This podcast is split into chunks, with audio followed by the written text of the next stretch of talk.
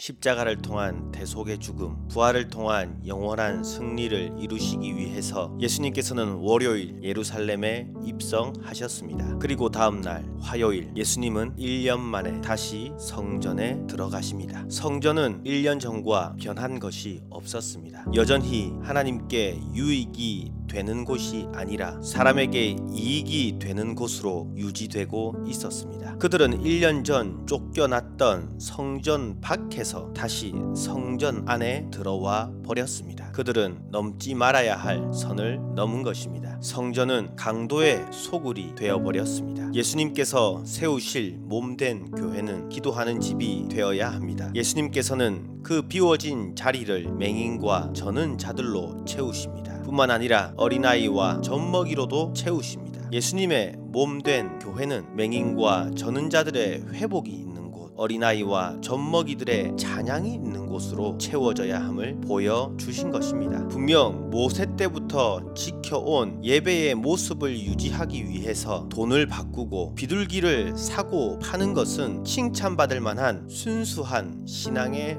모습입니다. 그들을 보고 예수님께서 분노하신 이유는 그들이 삶과 신앙의 균형을 잃어버렸기 때문입니다. 사실 우리의 삶도 그들과 다를 바가 없습니다. 그래서 현재를 살아가는 그리스도인들에게 도 삶과 신앙의 균형을 유지하는 것은 여전히 남아 있는 과제입니다. 어떻게 하면 우리는 삶과 신앙의 균형을 유지할 수 있을까요? 먼저 예배 가운데 불편함을 감수해야 합니다. 모든 것이 완벽한 예배의 환경이란 존재하지 않습니다. 환경이 완벽해질수록 우리의 신앙은 나태해질 수밖에 없기 때문입니다. 그러므로 우리는 불편함을 감수해야 합니다. 불편함을 감수하는 예배를 위한 희생이 있을 때 우리의 신앙은 나태해지지 않을 수 있습니다. 그 선을 넘지 않을 수 있습니다. 그리고 연약한 자들이 회복을 얻고 어린아이가 찬양할 수 있는 예배를 만들어 가야 합니다. 우리가 복음을 전하는 방법으로 연약한 자들을 품고 그들을 돕는 이유가 여기에 있습니다. 예배에 훈련되지 못한 아이들을 예배에 참여시켜야 하는 이유도 여기에 있습니다. 우리의 예배를 통해서 연약한 자들이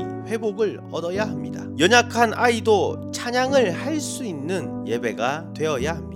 그렇게 함으로 인하여 삶과 신앙의 균형을 유지할 수 있습니다. 말씀을 맺습니다. 도울 수 있는, 섬길 수 있는 자가 된 것이 또 다른 은혜입니다. 이를 감사함으로 주변의 어려움을 돌아보고 어린아이들의 마음을 돌아보는 기도의 시간이 되기를 기도합니다.